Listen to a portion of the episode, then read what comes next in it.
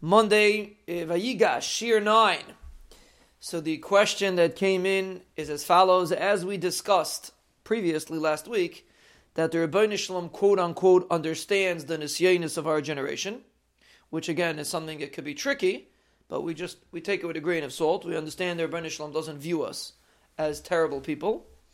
If this is the case, why are we taught from a young age that if you do certain averis, you'll never be zeichet to ilam haba, or other very negative things will occur when you do certain averis? There are many gemaras like this. The many, yeah, there are many gemaras like this in certain areas. That's true. This instills a fear in people and causes them to feel like they are failing terribly in their Yiddishkeit, and causes them to try to stop growing in their ruchnias. So the question is, this that we hear that if a person does certain averis, Rahman al he'll lose his Olam Haba, etc. How do we understand it? So the Vilna, just to quote the Vilna Gaon, the Vilna Gaon says about certain averis that the Zayar says that a person does not have any kapara on.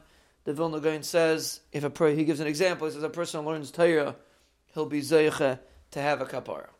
So there is eh, Chazal have a concept in davar ha'imid bifnei hatshuva. There's nothing that can stand in the face of tshuva. Whenever we say that a person loses his olam haba or something like that, we're talking about objectively this avera is serious enough that it could make Chas v'shalom a person lose his Olam Haba. Now, the, there's really two parts to the question. Will a person lose his Olam Haba if Chas v'shalom he does a certain Avera that it says he's going to lose his Olam Haba and he doesn't do tshuva, will he lose his Olam Haba? Well, if Chazal say he's going to lose his Olam Haba, he's going to lose his Olam Haba. But a lot of the calculations that go into it is what was the background for him. Let's say, for example, a kolam avazes chaver barabim. Malbim pnei chaver. A person embarrasses his friend in public Ein le chelik lalam haba. Chazal say he doesn't have a chelik lalam haba. So that means person embarrasses his friend in public, he doesn't have a chelik lalam haba. That's that's what it means. Now, sometimes a person was an einus, a person was in a situation, but definitely the averis should be treated with that kind of severity, and a person that chas Hashem does such an definitely should try to get mechila, that he shouldn't lose olam haba. You could always do tshuva. Like every aver, you could do tshuva. That's one one aspect you have to understand is that a person can always do tshuva. Ein ha'imid The other aspect is why are we taught these concepts, and that is very important. That a person has to understand that the Yetzer Hara is going to try to promote this sort of negative approach to Avodah Hashem. And even though in the earlier generations it might have worked, but in today's generation, or even in relatively previous generations, it doesn't really work. And the objective, the reason why Chazal tells us is not to tell us the secrets of the Torah. The reason why Chazal tell us is for his iris. So a person always has to use his brains and realize what is going to give him his iris.